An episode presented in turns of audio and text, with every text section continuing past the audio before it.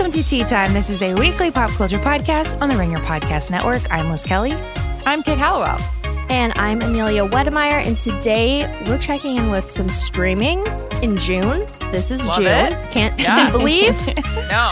I know. Moulin Rouge, 20 years later. So excited. Yeah. And birthday cakes. Love it. It's going to be a good episode, we swear. Yeah. Before we get into the show, let's take a quick break.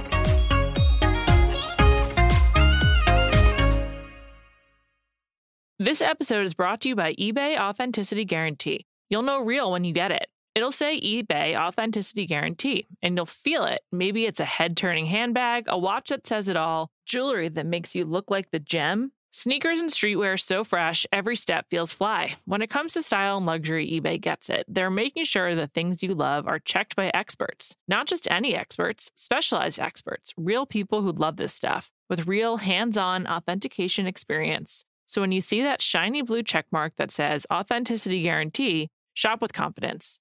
Every inch, stitch, sole, and logo is verified authentic through a detailed inspection. That's how you know that eBay's got your back. Because when you finally step into those sneakers, put on that watch, get your real gold glow up, swing that handbag over your shoulder, or step out in that streetwear, you'll realize that feeling is unlike any other. With eBay Authenticity Guarantee, you can trust that feeling of real is always in reach. Ensure your next purchase is the real deal. Visit eBay.com for terms. This episode is brought to you by Jiffy Lube.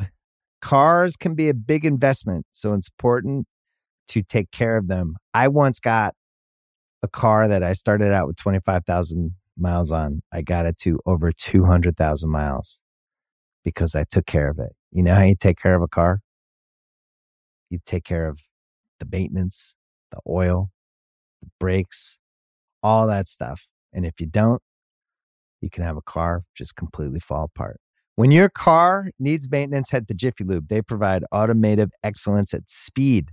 Get your oil changed, brakes checked, tons of other multi-care services. It's all done by expertly trained technicians who actually care about taking care of you and your car. Jiffy Lube, car more. To find coupons and start an instant online estimate, visit jiffylube.com. Okay, another month has passed. Time is passing. We are now in June, which means that we have another month of like some streaming wrecks, but we have this fun little thing to talk about up top that has to do with streaming because Spotify released this new campaign this week called Only You. And the whole gist is like, only you listen like X, Y, and Z or love this artist and that artist and this other thing. So it's, you know, you... The Spotify listener is a unique person, and they kind of compile all this really fun data. I personally live for this stuff, even though I don't know why, but I always have so much fun clicking through it. What did you guys think about getting this email and seeing this in the app? I was really excited about it. I love Spotify Wrapped. First of all, I want to say we're not being asked to talk about this. We just are like legitimately really embarrassing and nerdy and like wanted to talk about it. Well, so it's like also people have been posting it to like Instagram. Yeah, and it's like a big stuff, social media thing. But yeah, I like this stuff too. I was disappointed by mine though. Did you guys like yours? Me too. No, it was so embarrassing. It's like, I already know my music tastes are embarrassing. I don't need it like flashed on a sign for me. Yeah. It felt like a little bit of a drag. Like, I mean, Spotify Wrapped is great. Like, it's also embarrassing. But there was something about this specific one that was specifically embarrassing. Like, for my unique artist pair, it was like, only you would play this artist and then this artist. I had Maggie Rogers and Fall Out Boy. No, God.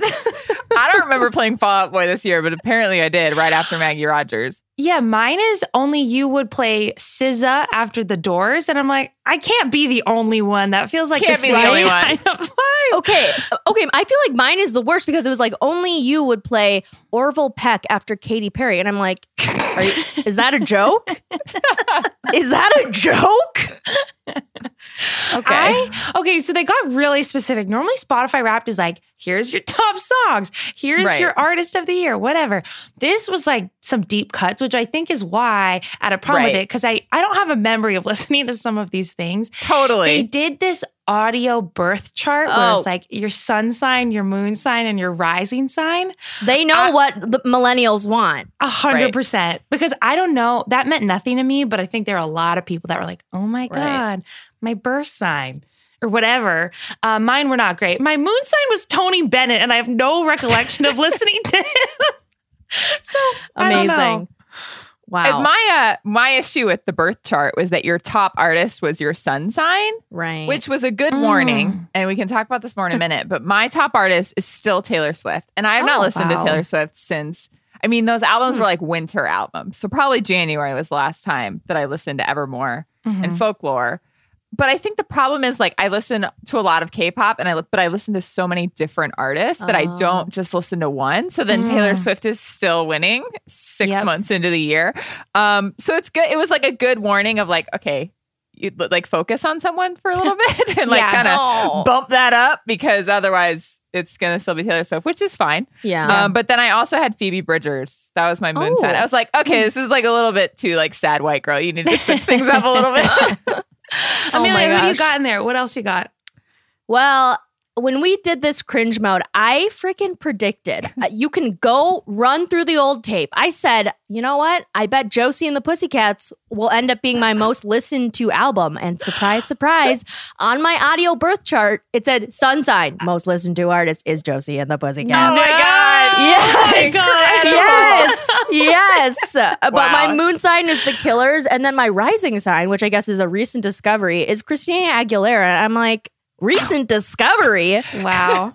Wow. New artist, years. Indie artist, Christina Aguilera. Yeah. That's pretty funny. Yeah. Yeah. I was not super impressed by mine. They had one that was like, you know, you played like this song really late at night or early in the morning. Which mine was Waking Up Slow piano version by Gabrielle Aplin. Shoot, they was like, only you would play this in the morning. I was like, it's called Waking Up Slow. I think a lot of people have probably played this song in the morning. But yeah, I don't know. Mine was not what I expected. Yeah, this was a wake-up call for sure. Kate, I know you have some thoughts about what our game plan should be going into the next 6 months before Wrapped comes out, because I need to make some adjustments. Or I need to, like, okay, again, I'm plagued by my workout music likes and then my, like, normal human Liz Kelly likes. And again, I'm just begging someone at Spotify to help me separate those two. But yeah, what should we be doing between now and when that Wrapped comes out? I think we got to get serious. I think we got to go at it with like focus, with intention. Yeah. Instead of just turning on something random, be like, okay, who should I listen to for 2 hours? Right. Whose discography can I get really into to bump Taylor Swift out of that top spot? Like while I'm working on this spreadsheet, maybe less like shuffle playlists and more like actual albums like that we're focusing on. Amelia, I think you should keep doing what you're doing. Okay, I was going to jump in and say that. I mean, like, I don't think you can do better than Josie and the Pussycats. I think you need to stick with that, no matter how sick of it you get, just for the lulz.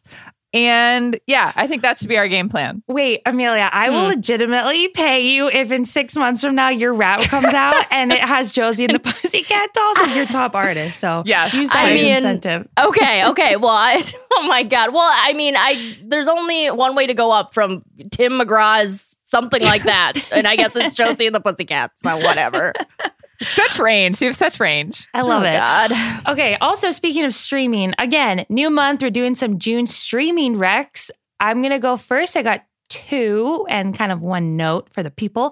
First one is I just watched Bo Burnham's Inside. He's a comedian. He filmed this during the pandemic, which we're still in, but like more like from March 2020 to now. Oh, wow. He wrote, directed, shot, edited it all by himself, like zero crew. It was just him and what looked like his like back house, kind of like descending into madness. And I thought it was going to be really COVID heavy and like all jokes about, and it truly was not at all. It was more of just like his mental sanity kind of being affected by the pandemic and how that affected his comedy, but nothing, no COVID jokes, which was great, which I know we all say we don't need and don't want.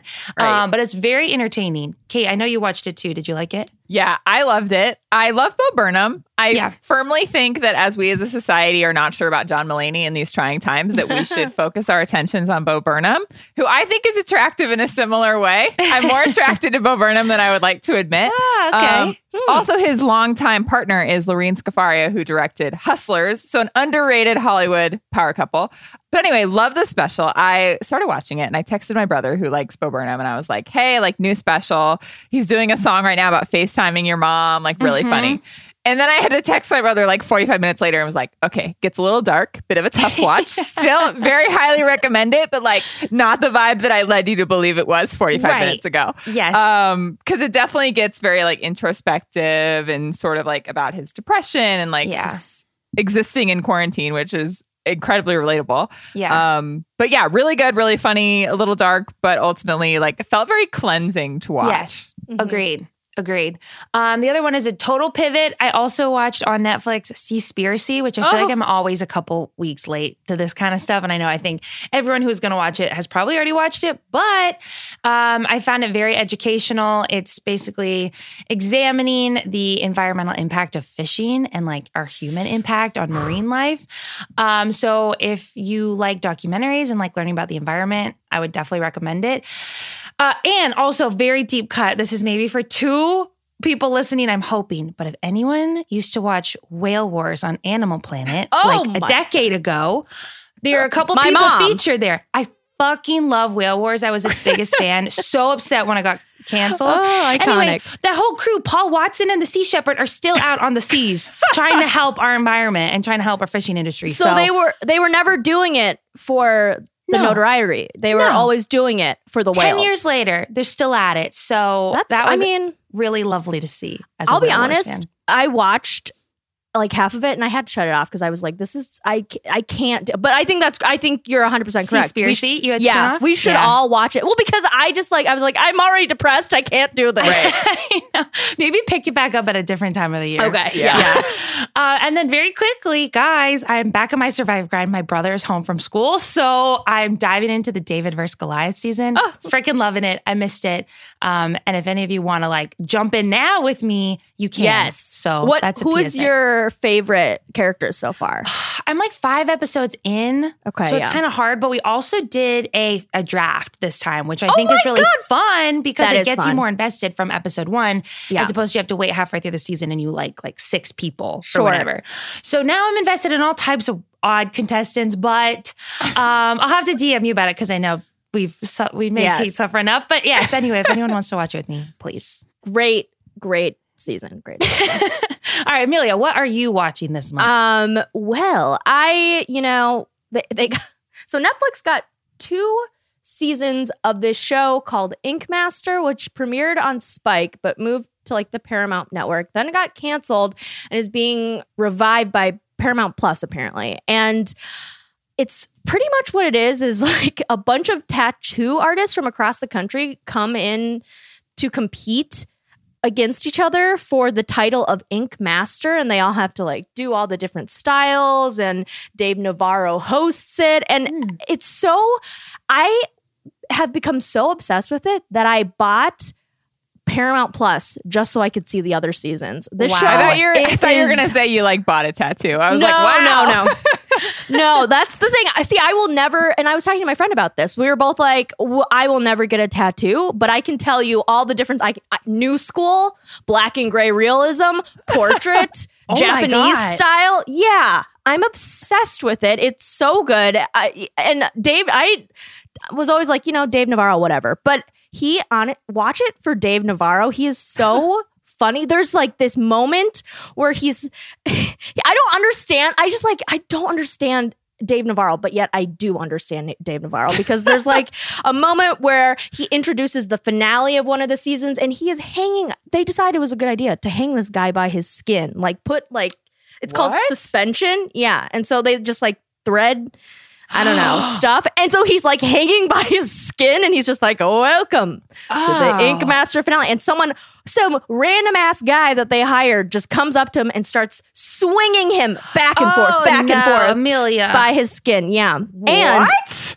It's wild. Sorry, it's wild. Sit with that for a minute. It's and there's it's really funny because this show is sponsored by different like corporations and whatnot, and like in the 5th season, and this has become like a whole meme, it's sponsored by Taco Bell, and so they cut to Dave Navarro for like every single challenge, and he's always like, and today's challenge is presented by Taco Bell, which encourages everyone to live moss. And you guys are all living moss. And so it's become like this meme of Dave Navarro saying live moss. And I, for whatever reason, the internet has grabbed a hold and will not let it go. And honest, it's hilarious. I mean, you know, consumerism bad, but sure.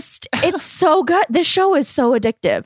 And I say that as someone who doesn't, I will never get a tattoo because I'm too afraid of pain. But I feel like I know a little bit about it from your Instagram stories. You take clips sometimes. It's like a nice little taste of what the hell is happening. Yeah. Yeah, ink and needle, all that stuff kind of freaks me out, but I will live through you watching this show. Thank you. It's very good. I honestly, the first two seasons that are on Netflix, I challenge everyone to watch it and not subscribe to Paramount Plus. They got me.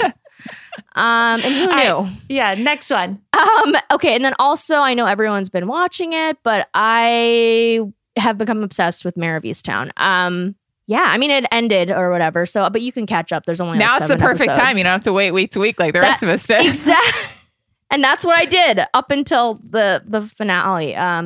But it's really good. I don't know. I mean, there's nothing more I can say than it's a dark, gloomy drama, but there are funny moments. There are a lot of good characters. And again, it's only 7 episodes, so you can do it. I binged it in like a night. So yeah. Yes. That maybe not healthy for your mind, but there's been a lot of good coverage on The Ringer, both writing on the writing side, and then The Watch has had Kate Winslet on, and a lot of episodes about Mare of Easttown as well.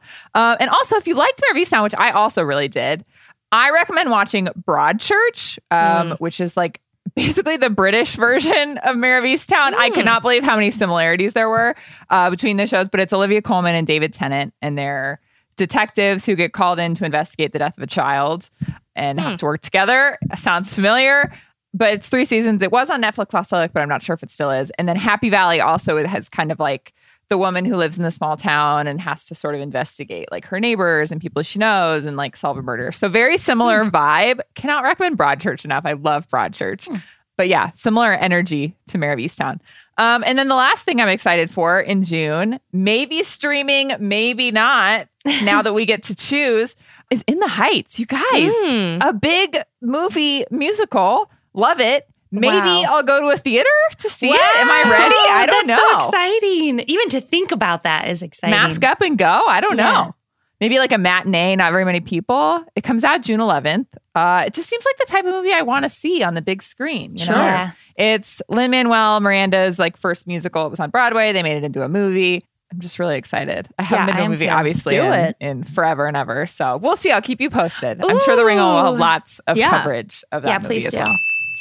All right, next category, just fair warning. So it's a random one this week. You got a couple different things to talk about. This is, of course, the like not worth the tea, social media, a little relationship news, a little wildlife news. You know, this is our mashup category. And this is a really big mashup this week. Yeah. Amelia, I'm going to start with you.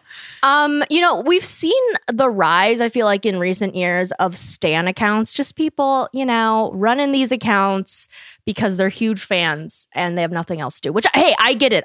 I would have one too, but I don't think I feel so passionately about someone as a lot of people do, which is fine. But as you know, we've got the Ana de Armas updates. It was revealed that Lil Nas X was running a Nicki Minaj stan account. Well, now someone who is running the James McAvoy updates has given us all the most stunning update, I think, from one of these accounts. And they posted to the Instagram James McAvoy updates saying, "I'm done with this account. Thank you all for the laughs, but I have no motivation to keep updating on James. This account was initially to help me let my feelings out and sometimes rant, but my antidepressants have started working and they helped me realize I actually do not like James McAvoy as much as I thought I did. If you were looking forward to my updates, I apologize. You will have to find another account to follow as I am no longer suffering from mental illness. XX heart emoji," which... I mean, what a stunning development. I'm so glad this person is on antidepressants. And I feel this is what a ringing endorsement for antidepressants, because I do feel like a lot of times, and I mean, we've all been guilty of it. You just go into like this hole of like, you know, I so... hyperfixation. Yes. Just relate to this person. And now it's James McAvoy. Now this woman is, or man, they are like... I actually don't like him as much as I thought I did. This and I don't need him anymore. You know, you've moved on. To venture out into the real world, which I think is great. What a evolution. And that's, it's just, you know, hilarious. Funny to see. 19 people liked this on Instagram. And I hope that, you know, James McAvoy updates doesn't need any outside validation to be like good, but only not like, could they not? I should follow this and throw this a like, because I'm like, more people should support James McAvoy updates in their like better mental health state, you know? Right. Also, I've seen this. People tweet about this, but they're not actually going to like the actual post, which is bad form. That's bad manners. Agreed. Right. So happy for them. That was an important update. Thank you. Hey, anytime. I also have another important, I guess I have two. I'm sorry. First one or second one is Courtney Stodden said that that they are engaged to entrepreneur Chris Shang. So really happy for them, because I mean, I don't even want to get into all the crap that they've had to deal with for the past 10 plus years. And the whole Chrissy Teigen, just go away. Truly go away. Live her life. Yeah. Go offline. Elsewhere. I don't know. It's just like, you're sad. Anyway, so happy for Courtney Stodden and Chris Shang. Wish them the very best. Mm-hmm. And then also, I love, someone wrote, David Spade as possible new Bachelor host. Feel free to delete, because it's like, that was me. Honestly, okay. Like, who cares? It's like, yeah, we're going to talk about this. Honestly. Right. Totally. Yeah. No, I know. It was like, like, woo, but also yeah. So apparently him and other celebrities, quote unquote celebrities, are supposed to guest host Bachelor in Paradise amid Chris Harrison's break from the franchise. How do we feel about this? You know what they should do? I had a lot of like David Spade jokes I was going to make, but this came to me. They should do the same host that they did for Jeopardy. Oh my gosh, that's a good idea. They had like the specific like guest hosts, like do Anderson Cooper, Katie Couric, Aaron Rodgers, and just like, I'm sorry you didn't get the Jeopardy job, but like, here's what we do have for you. Bachelor in Paradise. That's and just actually, like, see how they do. That's a brilliant idea. That is a good idea. It'd be a good social experiment. Yeah, I don't need David Spade on the TV. And no one has ever needed more David Spade. But like, also, that's true. This franchise is just fucking hellbent on booting me from being a fan. It's like pushing. I don't know why I still even like put this in an outline, clicked an article that talked about David Spade, because I just need to quit it. But I know, Amelia, you're a little bit more in the weeds than I am. But yeah. No, I get it, man. But it's like kind of an incentive, because like, how badly is David Spade going to mess this up? How many bad jokes? I want to hear every single bad joke that he has to say, because I am a masochist, I guess. I don't know. You'll have to tell us how that goes. Yeah, maybe I'll watch. Paradise is more fun, but we'll see. That's true. Now we got some wildlife news. Total pivot. Kate. Guys, we talked about bees a couple of weeks ago, and I do want to report back that I did win the debate of how many bees there were on Angelina Jolie's body. It was over 100, just for some closure there. But there's more news in the bee space. There's bee beef, if you will. The bee community is abuzz. Sorry. Stop. Sorry. So we talked about, I believe we mentioned the bee lady on our previous bee pod, where it was like this blonde woman. She was like something Texas Bee Saver or something on TikTok. And she got really famous for being blonde and going into these like huge communities of bees and like scooping them out and quote unquote rescuing them. So people were like all in on the bee lady. But other bee keepers who exist online are now coming out speaking about how she promotes unsafe practices for people, and like wearing her hair down can be really dangerous, and she doesn't use protective gear, which can be like dangerous for people who think they can just go in and do the same thing. So at LA Honeybee Rescue on TikTok just came out with like this video talking about how problematic her bee treatment is. And then other beekeepers have also spoken out on social media.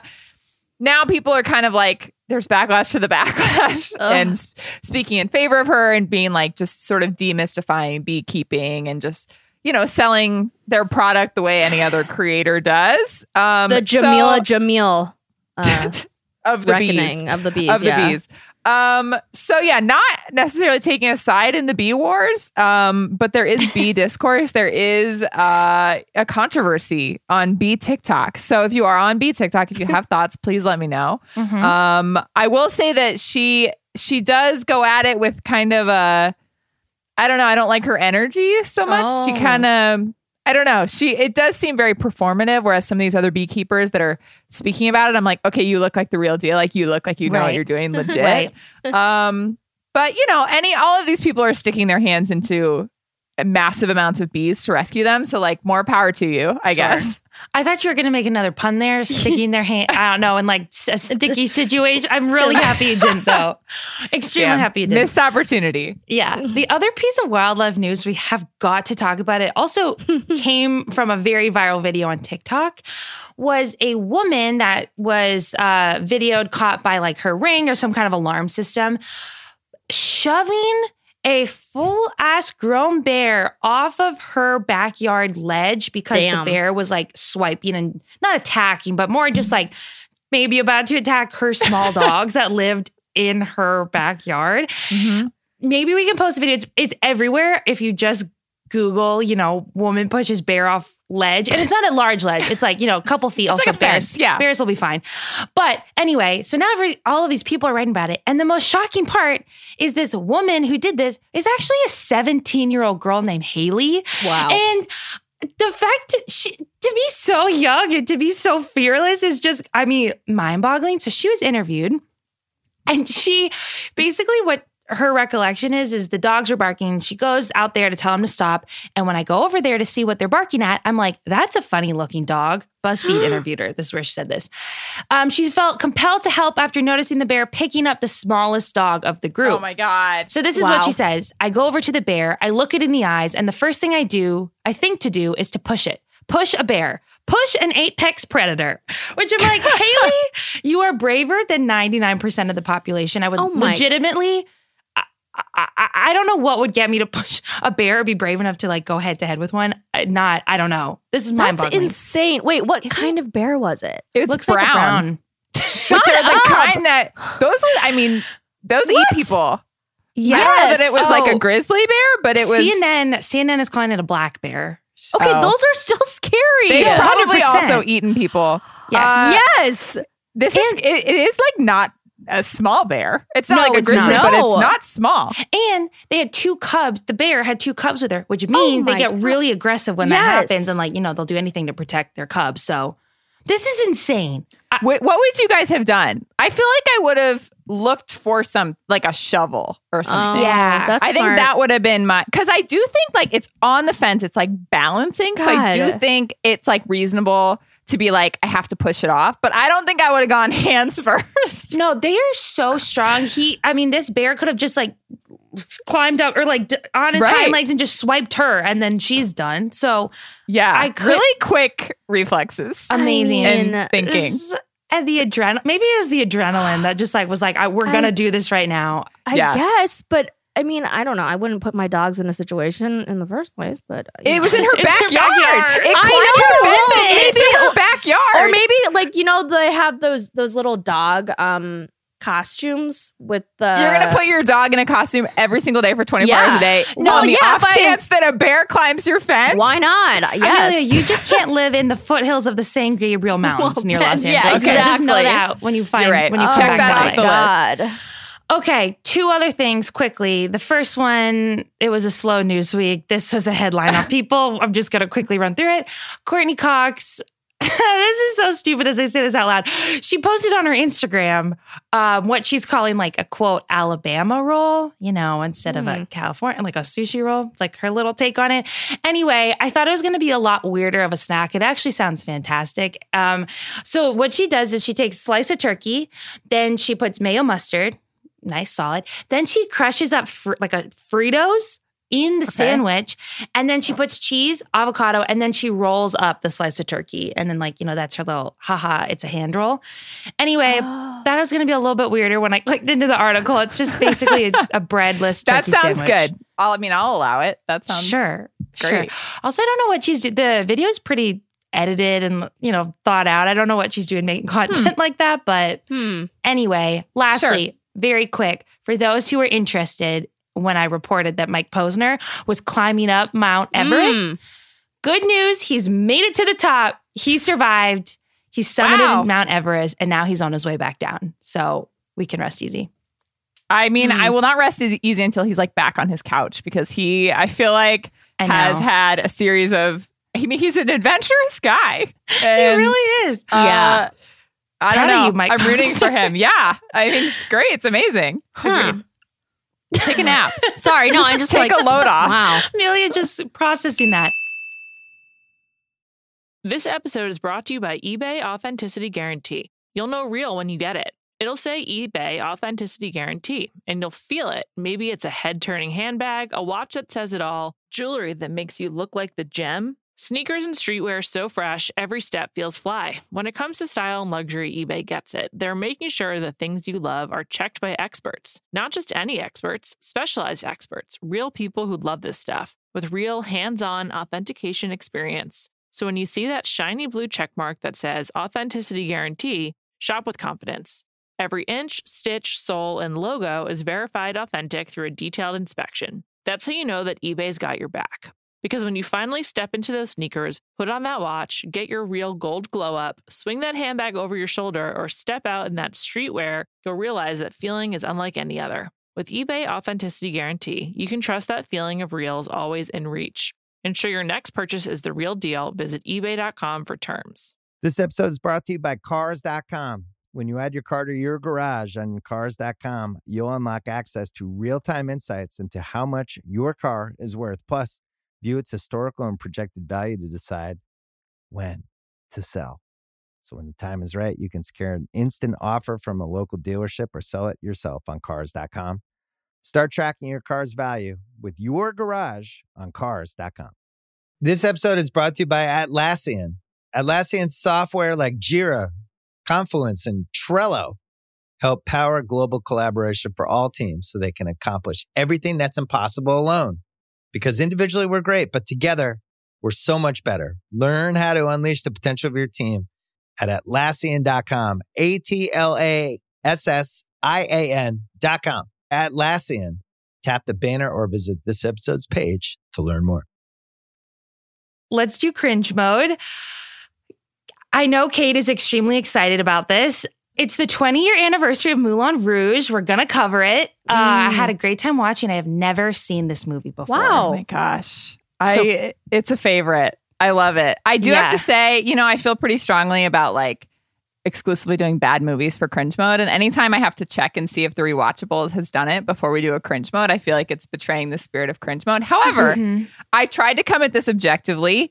I had not seen it in several years, and I feel like we did dig up some cringy moments. So I do think it is allowed to be in the cringe mode. Whatever. But I guess quick summary. I love Moulin Rouge. It's one of my top 5 favorite movies of all time.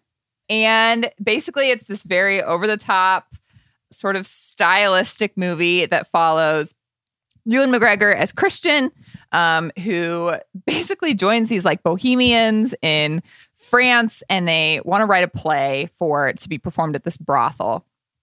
And Nicole Kidman is a prostitute at the brothel, and she wants to be an actress. She wants to star in the play. There's sort of a classic like miscommunication, comedy of errors. She's supposed to fall in love with this Duke. She ends up falling in love with Christian. She also happens to have consumption, which ultimately she dies from at the end. Spoiler alert. But there are a lot of songs, and all the songs are kind of like mashups of modern day like radio hits, which was kind of the big sort of experiment with Moulin Rouge. It's not kind of your classic musical. What did I miss? They put on a show. She dies at the end. And there's a lot that goes on in between, but it's great. That was well done. Thank you. Good job. All right, let's do some highlights. Kate, go ahead. My highlight is just that I love this movie. I watched it for the first time in 8th grade with my high school best friend in her basement. She was like, I'm going to show you one of my favorite movies of all time. I was like, great. We just finished Gossip Girl. Like, what's next? And she showed me Moulin Rouge, and I was like, that's not what I expected. And I'm obsessed with it. So we watched it a lot of times growing up, and I was emotional watching it again. It'd been very long. But I guess going into my next highlight, I was like young enough when I watched this movie, and the songs, there are enough oldies in it that whenever I hear the original songs that are like part of any of the songs in the soundtrack, I associate them with like Moulin Rouge first, and then, you know, silly love songs or, you know, You Lift Me Up or whatever, any of those songs that are in any of these songs, I'm like, that's a Moulin Rouge song. Like, that's not a regular radio song. Yeah. Sure. So just like anytime I hear any of the snippets, which are a lot of different songs mashed up into this movie, I just always associate it with Moulin Rouge, which is fun when you're, I don't know, listening to oldies. Yeah. Can I tell you something really embarrassing? It took me 4 full songs to realize that they were taking other popular songs like radio hits, and this was not an original score. When Ian McGregor starts singing your song and he gets to the, and like he starts singing, I was like, wait a second. And I looked it up, and then I felt like an actual idiot because I did not realize that they had taken those kind of songs and put them in this movie.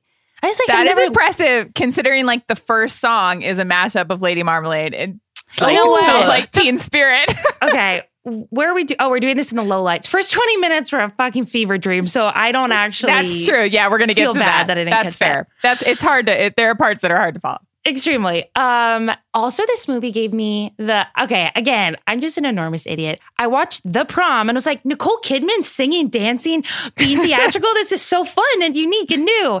And no, obviously, as that turns out, that's not the case. So this gave me exactly what I thought The Prom was, but this is obviously 1,000 times better. Nicole Kidman being like absolutely over the top, theatrical, dramatic, every emotion under the sun. It was amazing. And I loved watching her in this kind of role because I've only seen her in like the dark, gloomy stuff. Yeah, like the big little lies of it all. Yeah. She actually used to have fun, it turns out. Crazy. Imagine. Yeah. So sad. Yeah. You know, on topic of just over the top, I feel like this whole vibe of this movie is over the top, and I enjoy that. Someone was like, you know what? I am going to make this movie insane, and we're going to have a fun time. And I guess that guy is Baz Luhrmann. So thanks to him, I was like, is this what, like being on drugs is? Because, okay, count me in. I'm just apparently. Yeah, but it's, I mean, like, it was the first introduction. I mean, not that I drank absinthe after watching this movie, but I'm just like, ooh, so this is absinthe. You see a green fairy that looks like Kylie Minogue, like, okay, cool. Like, that's what I associate with too. Like an 8th grade, I was like, oh, is that what alcohol's like? Right, yeah. It's like, damn, okay, cool. Yeah, this whole movie is a lot, and I think this like seamlessly brings us into our lowlights. These kind of movies actually made me really want to watch Chicago with Renee Zellweger, if any of you guys were fans of that. The Roxanne number, I was like, wow, I need to watch Cell Block Tango or whatever is in the Chicago. But anyway, yeah, this movie is a lot. So Kate, you want to talk about that more in the lowlights? Yeah, even as someone who has seen this movie so many times, starting it up, being like, yes, here we go. The first 20 minutes of this movie are extremely difficult to follow. Yeah. You get Christian and he's like, takes you back. He's writing about his long lost love who died. But then you get introduced to these characters and the Bohemians, and they're at the brothel and people are yelling and there's CGI and there are songs. And it just is real. It's a lot to follow. And he doesn't really, Baz Luhrmann doesn't really sort of start slowly. I would say the weirdest stuff in this movie are in the first half, and then it like gets more normal and as you go. So yeah, I think if this is not your thing, you will know within the first 10 minutes of this movie, which is helpful, but also can be a lot. I would say maybe make it past that, because I watched the first 20 minutes, was like, oh my God, this is going to be 2 hours of this. And it really was not all like that. It actually turned really into a really beautiful story. Mm-hmm. Yeah. Yeah, totally. Yeah. But yeah, first 20 minutes, I was absolutely lost. I would say it's a barrier of entry for sure. Yes. Oh, that's a good way of putting it. Yeah. On that note, I can't do the cringy stuff. The awkward scenes, they're difficult for me. And there is sort of this comedy of errors at the beginning where, they're in the elephant, which is like the room where Nicole Kidman hooks up with her clients. Iconic. And it is iconic, honestly. But there's like a miscommunication scene where she thinks she's supposed to sleep with Christian. Christian thinks he's pitching her a play.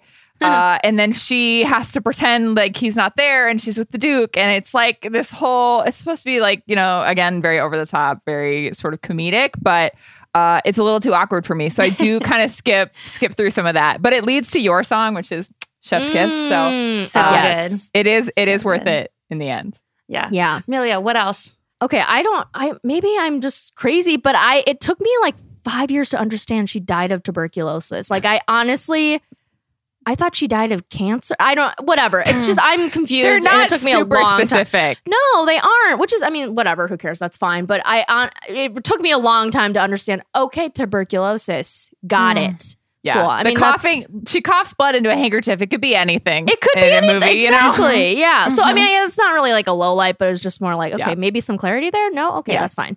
And then this is maybe really selfish, but you know, I understand why she had to die, but like, did she really have to die? You know? It's not selfish, actually, Amelia. Thank you. I completely agree.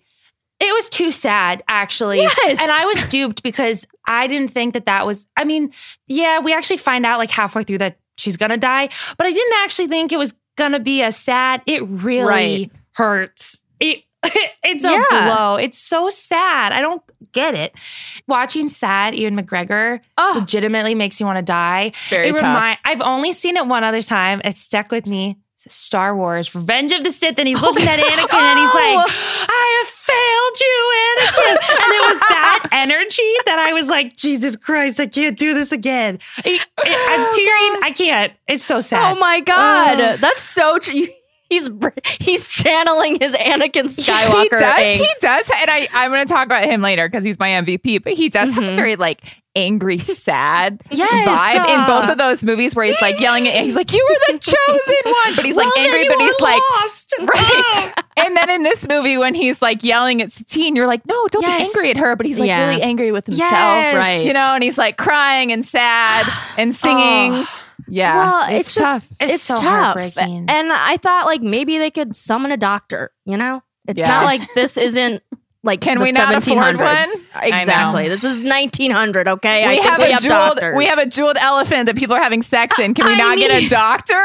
God, I mean, let's budget here. Jesus. Seriously. Right. All right. Shall we do what age the best and the worst? Yeah, it's all me. In this category. Just me. Sorry. You guys can take a load off. Age the best, and we'll get into this in the lightning round more specifically, but the soundtrack is still great. I think, I mean, if you've seen this movie, it's difficult to choose a favorite. We're going to try later, but the soundtrack is just really, really great. The songs hold up. The scenes hold up. Just really great stuff. Age the worst. And this is a big one. I think this is probably like the biggest low light of the movie. I was watching this on Amazon and they do the thing where they pull up the character names on the sides. And I had never really looked into this before. But I was looking at the character names and listen, it's like an over the top theatrical thing. I don't expect them to name prostitute number 2, like Janine. You know what I mean? Like, I don't expect someone's name to be like Todd. Like, I know that they have theatrical names. What I didn't need was the really gross, like ethnic stereotyping that happens with the character names. Some of these prostitutes, I guess, what should I be calling them? Some of these sex workers in the brothel. Sure. Here are some of the names. Arabia, China Doll, Le Chocolat is played by Dobia Apare, who has like a really big role. Like he saves Nicole Kidman from being raped by the Duke. I'm like, give him a name. Yeah. Like, yeah. I know that like it goes sort of into the brothel stereotyping back in the day. Like that was how they did it. But I'm like, we didn't have to do that in this movie 20 years ago. Yeah. So that was a big downside. And then sort of along with that, they did this sort of Indian themed musical as their big production. And there's just like a lot of ethnic stereotyping there as well that just comes off really gross and bad and just did not age well. So just name your characters. It's not that hard. Yeah. And then also age the worst. They did a new version of Moulin Rouge on Broadway recently, a couple years ago, starring Aaron Tveit. And Karen Olivo. And I was really excited for it. I know Juliette Littman went to see it. We've talked about it at length. But what they did was they updated the songs that are in the medleys. Huh. So instead of Elephant Love Medley having Paul McCartney and Dolly Parton, and it does have some of that still, instead it has like Katy Perry now. Like they sing Fireworks instead of David Bowie. No. So funny. Like I understand wanting to update it and like making that kind of reference for like a new audience, but I don't want that. Like I went to listen to the soundtrack and I was like, this isn't what I wanted. I want the original songs. Right. So that to me was a decision that didn't age great. Yeah. Do you want to just keep rolling? You're next on the MVP list too. I will keep rolling. My MVP is Ewan McGregor. He, first of all, great singing voice. We should, as a society, cast Ewan McGregor in more musicals because I think he has some parts. And some of these songs are written really well to sort of complement his voice. Like he has some moments in like El Tango to Roxanne and some other ones, and Your Song and Come What May, where he just like, the harmonies really kind of complement his voice, even if he's like not a singer. Mm-hmm. And he looks great. He's like peak Ewan McGregor heartthrob, very romantic, extremely in love. There are just some scenes where they cut to him and he's like singing at Nicole Kidman and she's like not even looking at him. And I'm like, oh man. Oh my God. That hits right in the heart. Yeah. He just really makes this movie, I think. If I could, if we could just double up on it, I would probably pick him too. He probably is like my true MVP, but I do have to give a lot of credit to Nicole Kidman. Yeah, who absolutely gave it her all. Yeah. She also I was reading some trivia about this movie and she went through like a couple like physical injuries because it's very taxing in every way, it appeared. Sure. And I cannot imagine how exhausting it was for her to do this day in, day out. Every emotion she had to do to 200%. So her, she is my MVP. Yes. Amelia, who's your pick? Yeah, I mean, I agree with both of you guys. I would say, you know what? Just going to give it to Baz Luhrmann. What a guy. He's always done these really stylized, sometimes they're musicals, sometimes they're not, just really, but very like bright and colorful and fun movies. And I think sometimes, you know, people make fun of him for it because it's like, we don't need this. But honestly, I've never not had fun watching a Baz Luhrmann film. So agreed. Yeah. We should do his Romeo and Juliet sometime. Sure. I love that movie. There's a lot there. Honestly, really, I would also do Australia. Okay, I didn't hate that movie. I've never seen Australia. It's actually another Nicole Kidman banger. Right. Yeah.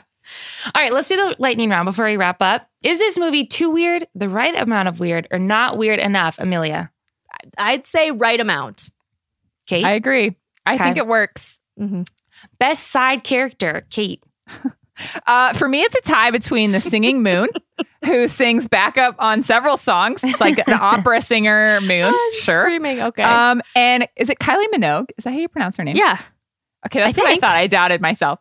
She plays the green absinthe fairy. So when they like drink absinthe, she like appears and is like, I'm the green fairy, which is just inspired casting.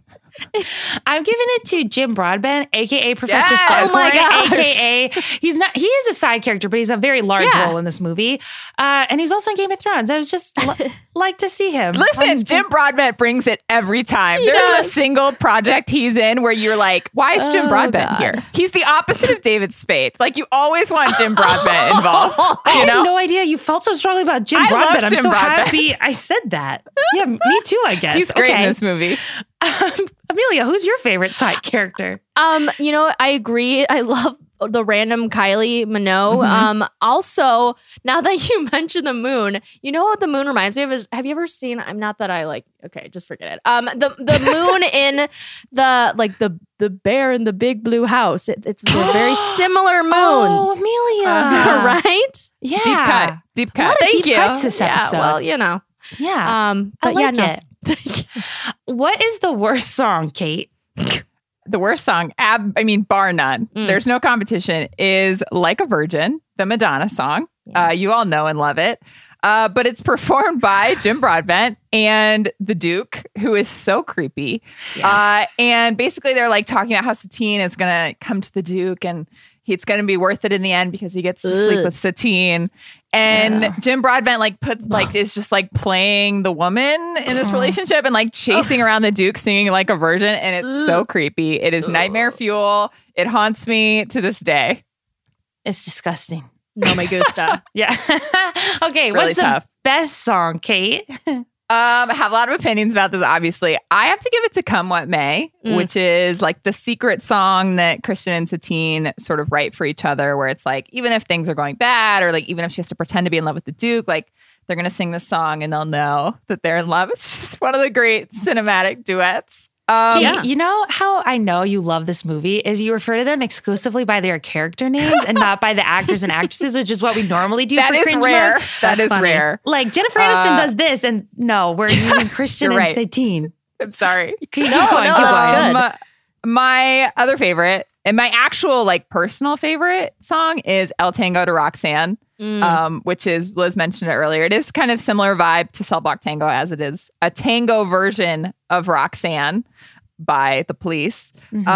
And it's sung by the narcoleptic Argentinian, who again deserved a name, but right, sure. Right.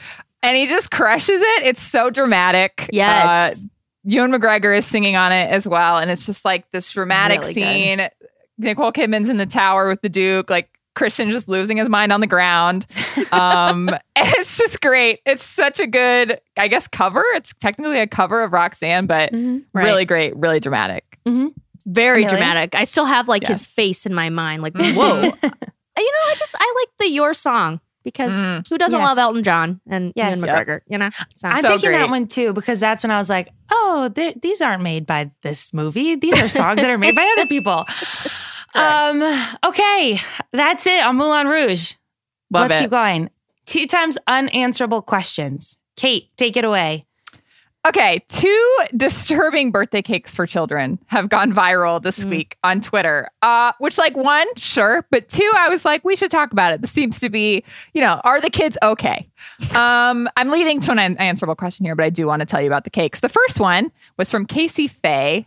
He said, my niece turned 3 today. She asked for a Lion King cake, but specifically the moment where Mufasa dies because, quote, everyone will be too sad to eat the cake and it will be all for me. Oh! There are pictures of this cake and literally Simba is on the cliff. There are rocks on it and he's looking above the corpse of Mufasa, which is just a traumatic childhood moment for any of us who have seen The Lion King.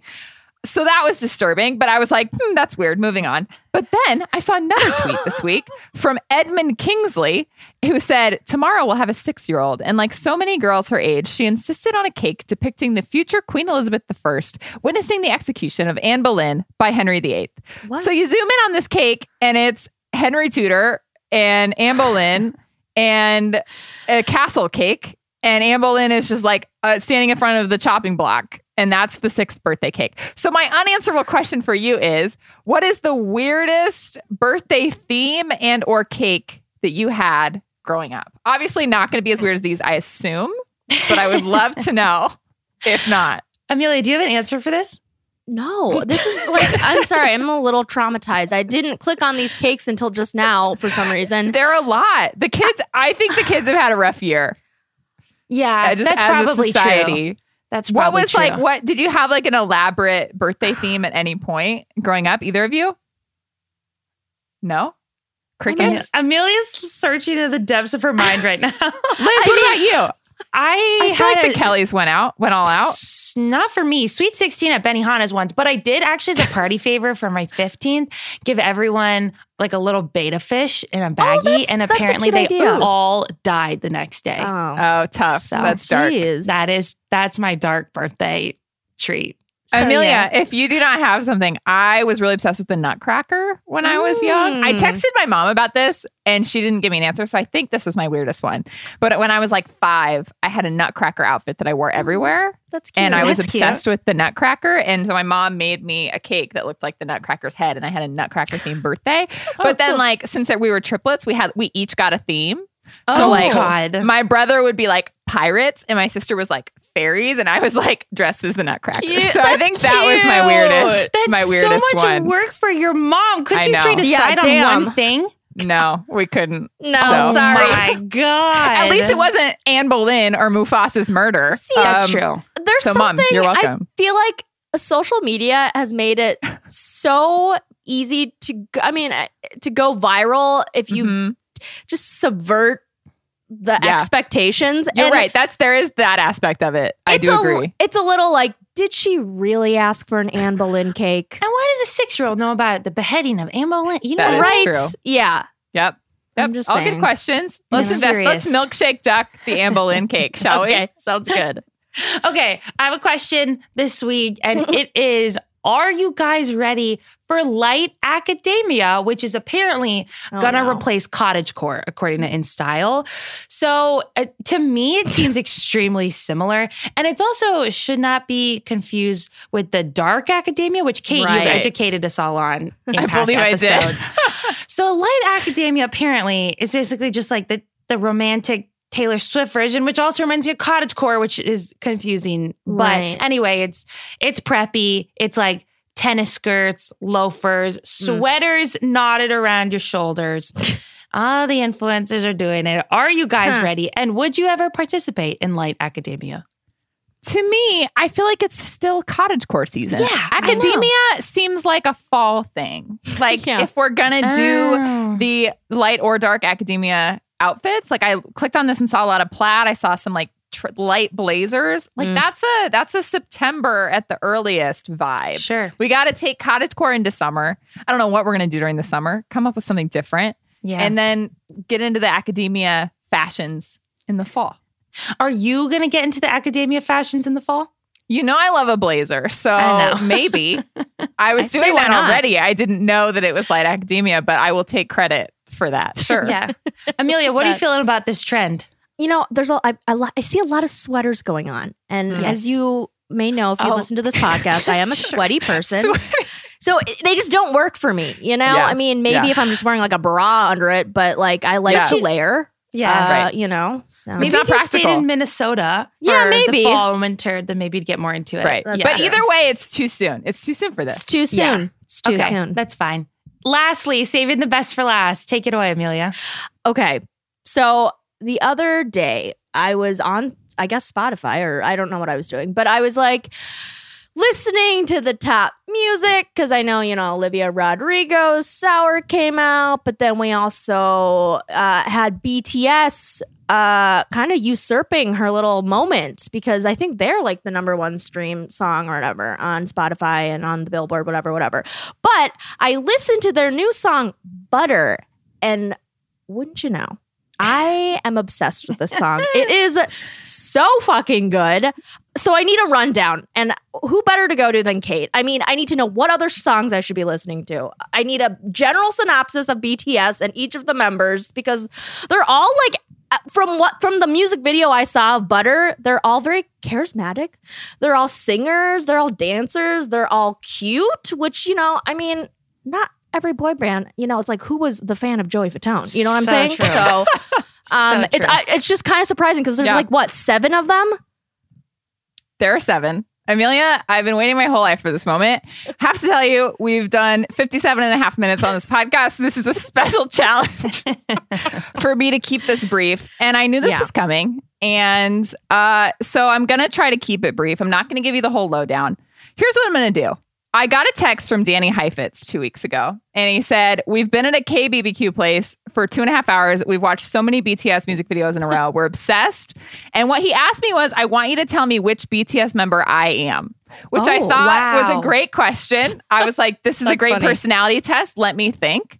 And so inspired by that, I thought maybe I would do what we do a lot on this podcast and match the Tea Time member to the BTS member. To give you, there are 7 of them. We're not going to get to all of them, but I'm just going to go really briefly just because I feel like you just need something to like hook you. You know, it's not enough to be like the person with yellow hair is so-and-so. Right. You know? Well, maybe it'll be like James McAvoy updates, but like BTS member updates. Right. So I'm just going to tell each of you very briefly which BTS member you are, and then I can just direct you to more information. Try to keep this brief. I'm really going to try, but I know everything there is to know about them, so it's going to be difficult. Okay.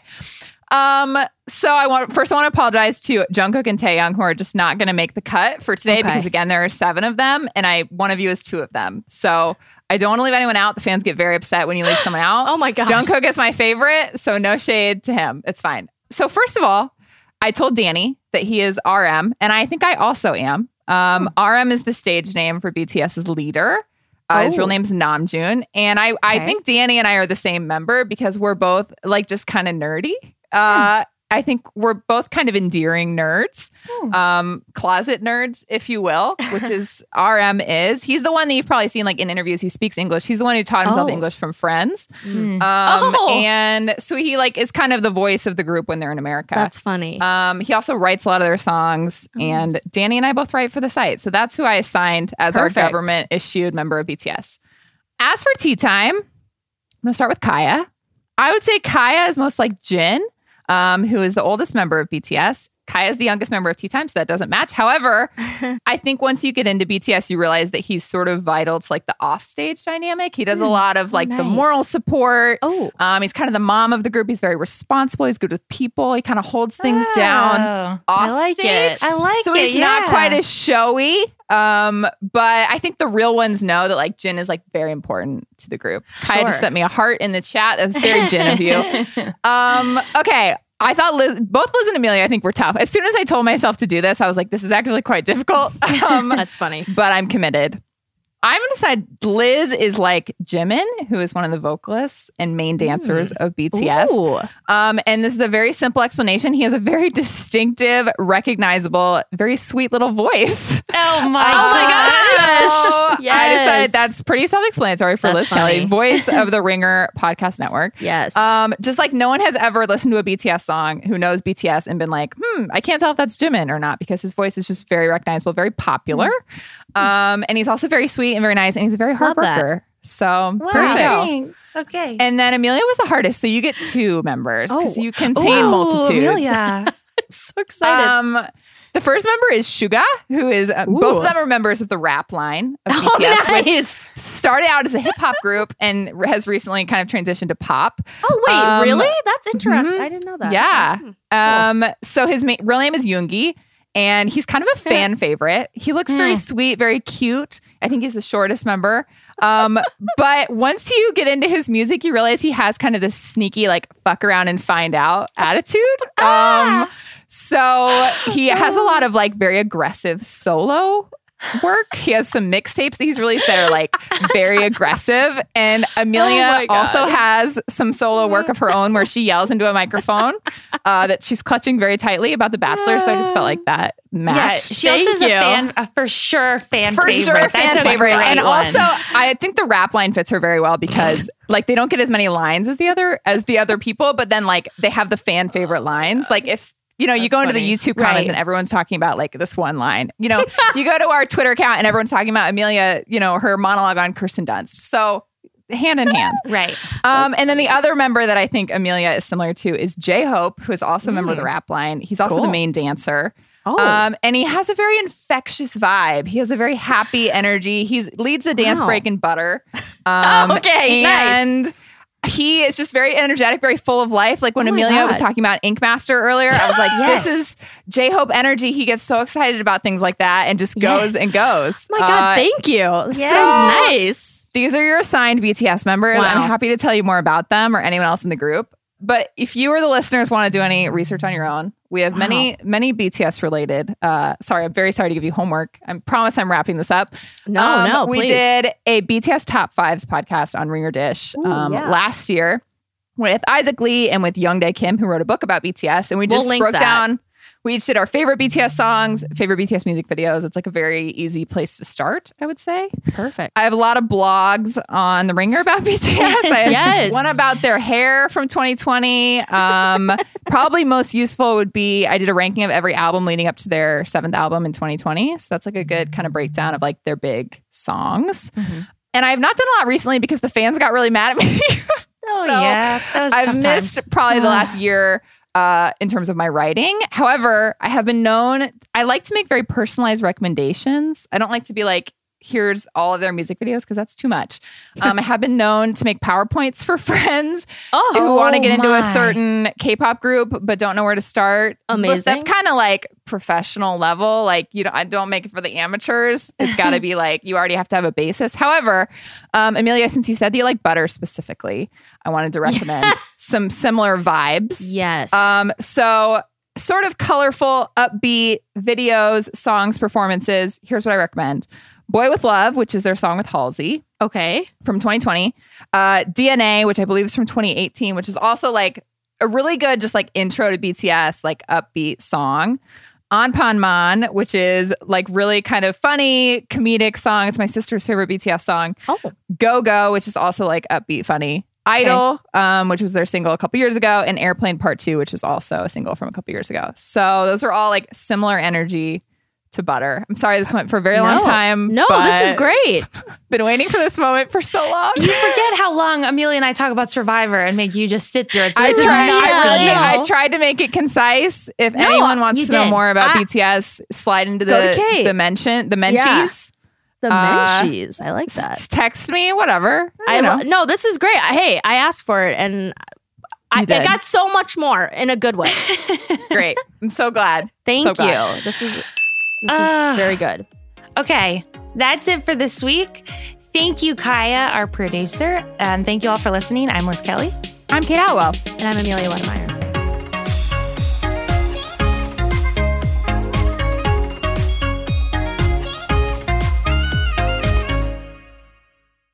This episode is brought to you by 20th Century Studios' Kingdom of the Planet of the Apes. As a ruthless king builds his empire at the expense of the remaining human race, a young ape will fight for the future of apes and humans alike. Kingdom of the Planet of the Apes. Enter the kingdom in IMAX on May 10th and in theaters everywhere. Get tickets now. This episode is brought to you by State Farm. You might say all kinds of stuff when things go wrong, but these are the words you really need to remember. Like a good neighbor, State Farm is there. They've got options to fit your unique insurance needs, meaning you can talk to your agent to choose the coverage you need, have coverage options to protect the things you value most, file a claim right on the State Farm mobile app, and even reach a real person when you need to talk to someone. Like a good neighbor, State Farm is there.